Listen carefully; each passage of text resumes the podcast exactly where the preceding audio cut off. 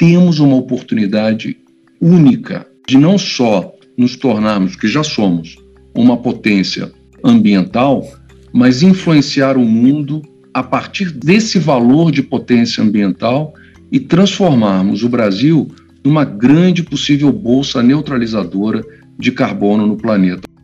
A afirmação é de Sérgio Rial, presidente do Santander Brasil. Ele fala sobre a oportunidade de o país aproveitar todo o potencial do seu patrimônio ambiental para liderar o desenvolvimento sustentável.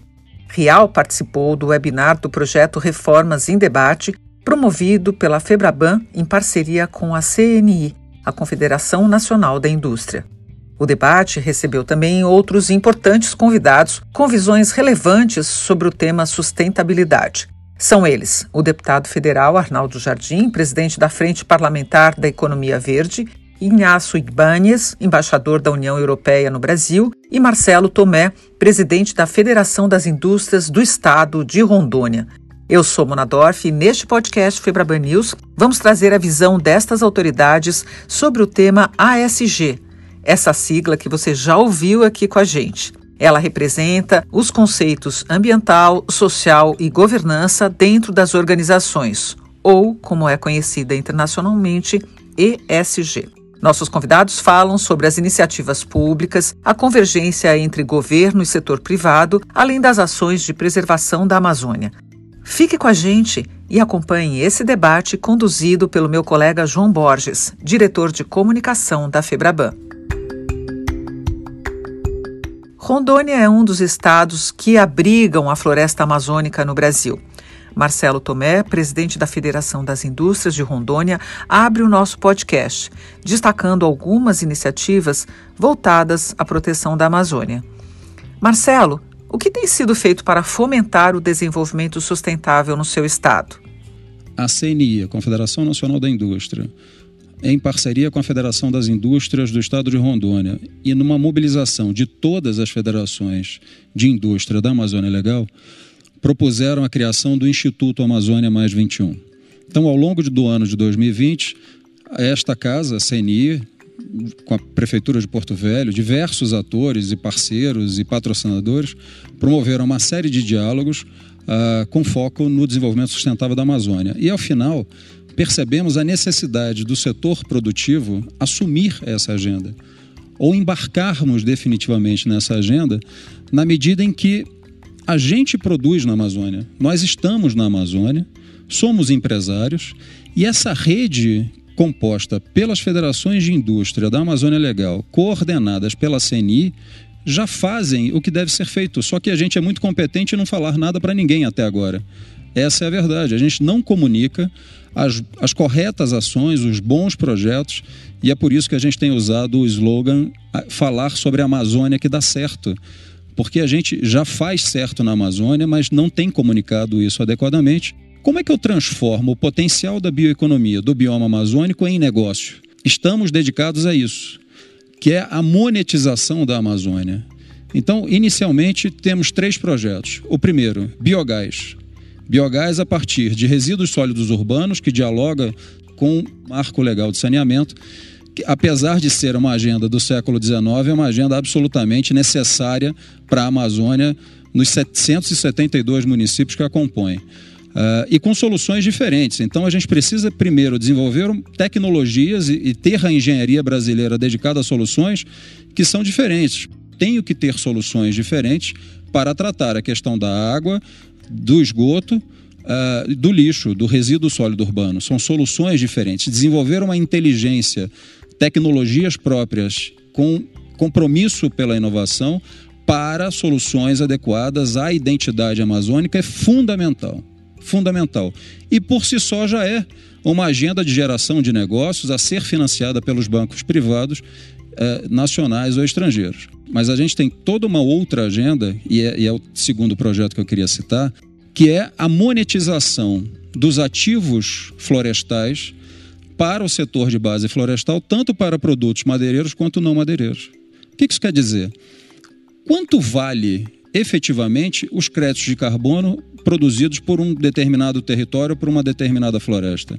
E como é que a gente pode transformar isso em dinheiro para que ele chegue no chão de fábrica e, ao mesmo tempo, remunere tanto o dono da terra quanto o Estado para começar a gerar riqueza? É uma agenda de negócios com foco Uh, na promoção de negócios de alto impacto, inovadores, orientados pelos princípios ESG. Eu acho que é, é, é, uma, é uma reafirmação do compromisso da indústria brasileira, através da CNI e das federações que compõem a Amazônia Legal, de que a Amazônia merece ser respeitada e precisa de um novo olhar. Não é um olhar de tutela, mas é um olhar de oportunidades. E na medida em que estreitemos as relações internacionais com a academia, com os governos locais, com os empresários locais, poderemos avançar sobremaneira no estabelecimento de um novo caminho que promova o desenvolvimento sustentável da região amazônica. O parlamento tem uma posição importante, um papel importantíssimo é no tratamento dessa agenda, seja no seu aspecto ambiental, que é um tema ultra relevante e, e muito debatido no Brasil. Então, como tudo passa pelo Congresso de alguma forma, deputado, a palavra está com o senhor. Muito obrigado, João. O que eu quero ressaltar é que no Congresso Nacional nós temos feito um conjunto de iniciativas, demandas, emendas parlamentares, eu coordenando ao lado de inúmeros parlamentares dos mais variados partidos de todas as regiões do país, para que esse conceito dessa premissa ambiental esteja ali presente no debate da reforma tributária. Nós temos uma norma constitucional, o artigo 170, e ele estabelece, o artigo 170, que eh, iniciativas que têm maior impacto ambiental devem ter tratamento distinto de políticas públicas e tributário. Eu estou dizendo, por exemplo, que os nossos biocombustíveis, falando da questão do etanol, nós não podemos ver o etanol no mesmo patamar de tributação do que os combustíveis fósseis, do que a gasolina.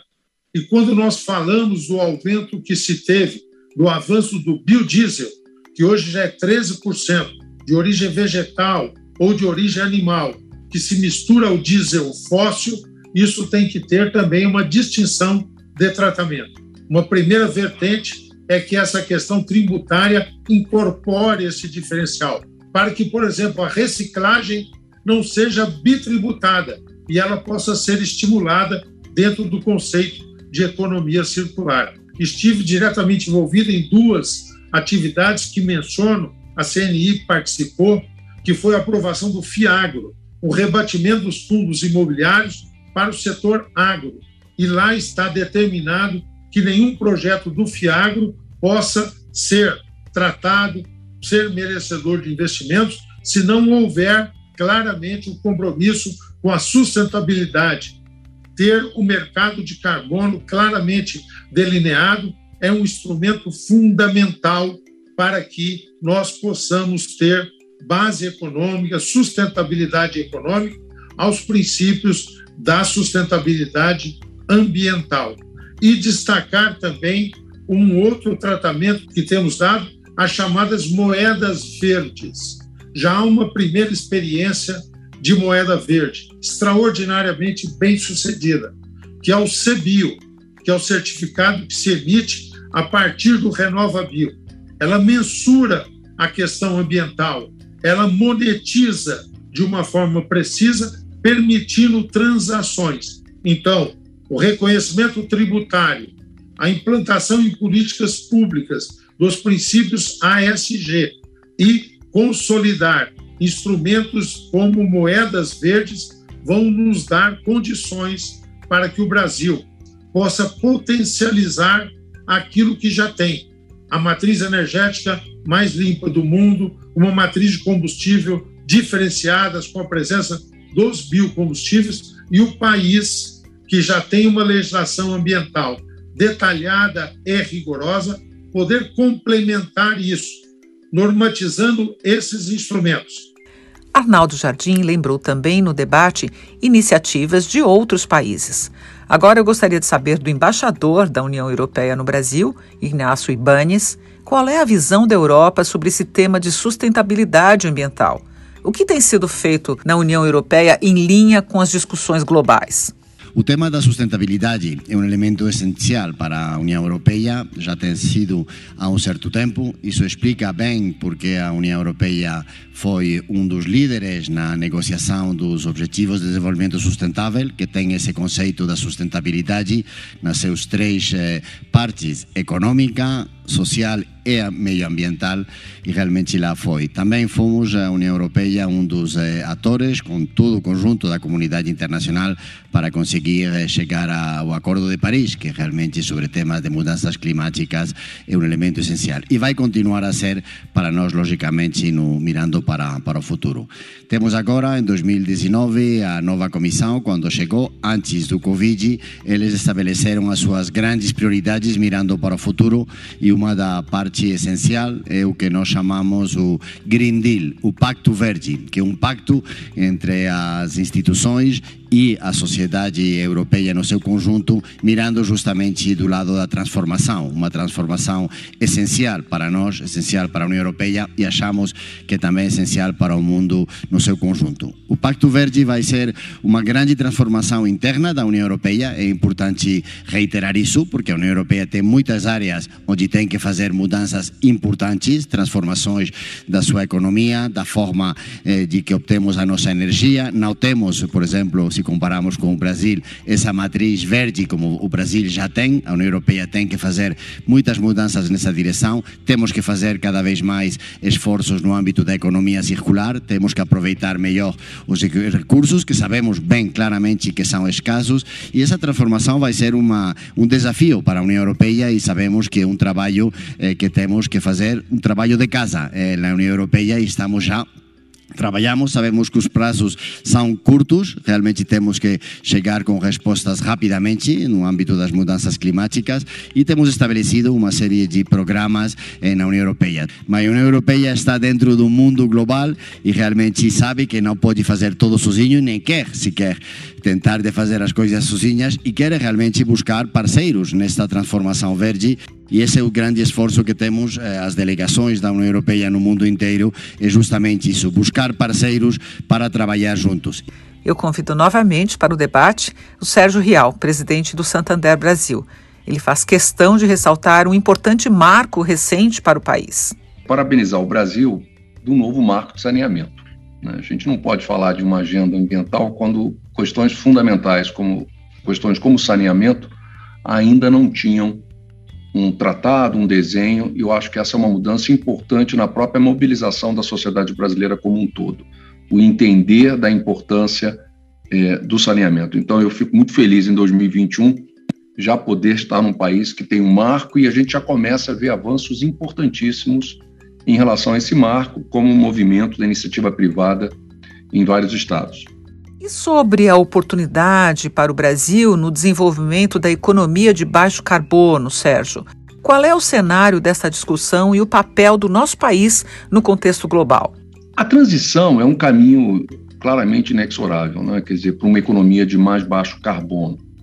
E eu acho que o nosso país, o Brasil, tem uma grande oportunidade de ter uma posição de liderança muito importante, juntamente não só no posicionamento, mas também na própria agenda comercial que está sendo construída a partir de um mundo de baixo carbono. A gente não pode esquecer que, juntamente com essa agenda, existe aqui uma agenda comercial importante de trocas de bens e serviços no planeta.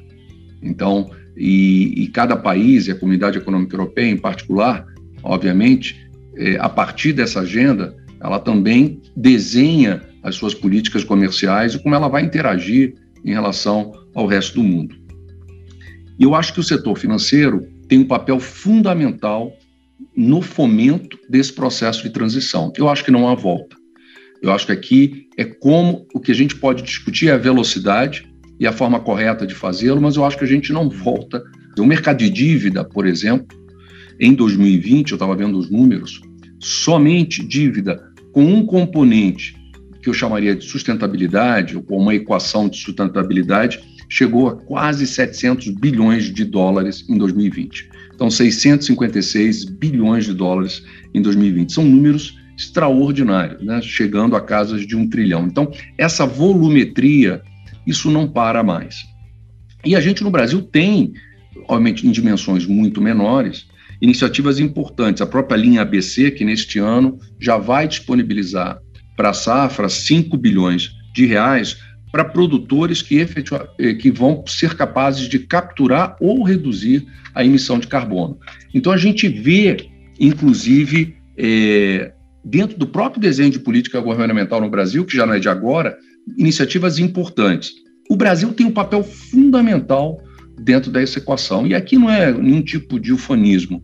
Nós somos a única grande potência agrícola tropical. O Brasil conseguiu se transformar, sendo um país tropical, numa grande potência agrícola, com repercussões que a gente já se viu, que é, obviamente, a ligação do Brasil com o continente asiático. Hoje nós somos a quinta economia na comercialização de créditos voluntários no mundo, a quinta, mas o nosso potencial, e aqui não é um, não existe uma corrida de ranking, mas o nosso potencial, obviamente, transcende muito mais a quinta posição o potencial do Brasil, de nós, economicamente, através do mercado de carbono, estarmos completamente convencidos que manter a floresta de pé, sem nenhum romantismo, vale muito mais do que qualquer outra coisa, é um dos caminhos que a nação claramente vai ter que perseguir. Eu consigo ver o Brasil, na medida em que a gente consiga levar uma maior harmonização de várias dessas iniciativas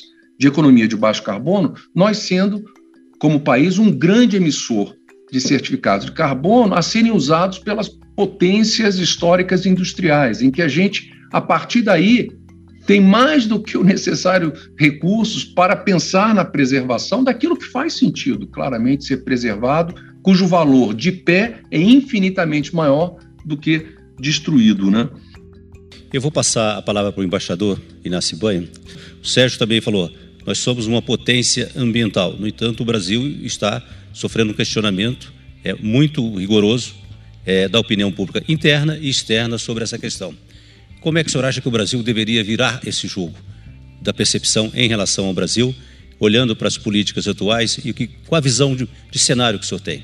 Todos os países temos que estar preocupados por a nossa imagem, porque realmente isso é como os outros nos veem a nós, e é importante, não somente como nós nos vemos a nós mesmos, mas sobretudo como os outros nos veem. E eu acho que o Brasil tem muitíssimas coisas muito positivas no âmbito da sustentabilidade, mas muitíssimos exemplos. Mas é verdade que nos últimos anos, tudo, as opiniões públicas europeias, eu diria as opiniões públicas eh, internacionais, têm se focados em uns elementos ruins, e um deles é o tema do desmatamento. Então, a coisa mais segura para fazer ao respeito, para mudar essa imagem, é começar a mudar desse ponto de vista. Nós, a União Europeia, eu acho que o conjunto da comunidade internacional, recebimos muito positivamente o discurso do presidente eh, no âmbito, na reunião que organizaram os Estados Unidos, porque realmente ele lá ofereceu uns compromissos claros, com datas, com objetivos concretos, com o compromisso eh, do governo brasileiro realmente dedicar todos os esforços para o combate contra o desmatamento ilegal. Isso foi muito bem recebido na Europa, então isso é um elemento já, João, para mudar a imagem. Agora precisamos da segunda etapa. Um discurso de um presidente sempre é um elemento central, todos os meios vão valorizar muito isso, mas logicamente agora o que se pede é que esse discurso seja é, traduzido em fatos e isso que agora precisamos todos. Eh, estamos agora nos preparando todos para a COP26, tudo o que podamos fazer antes da COP26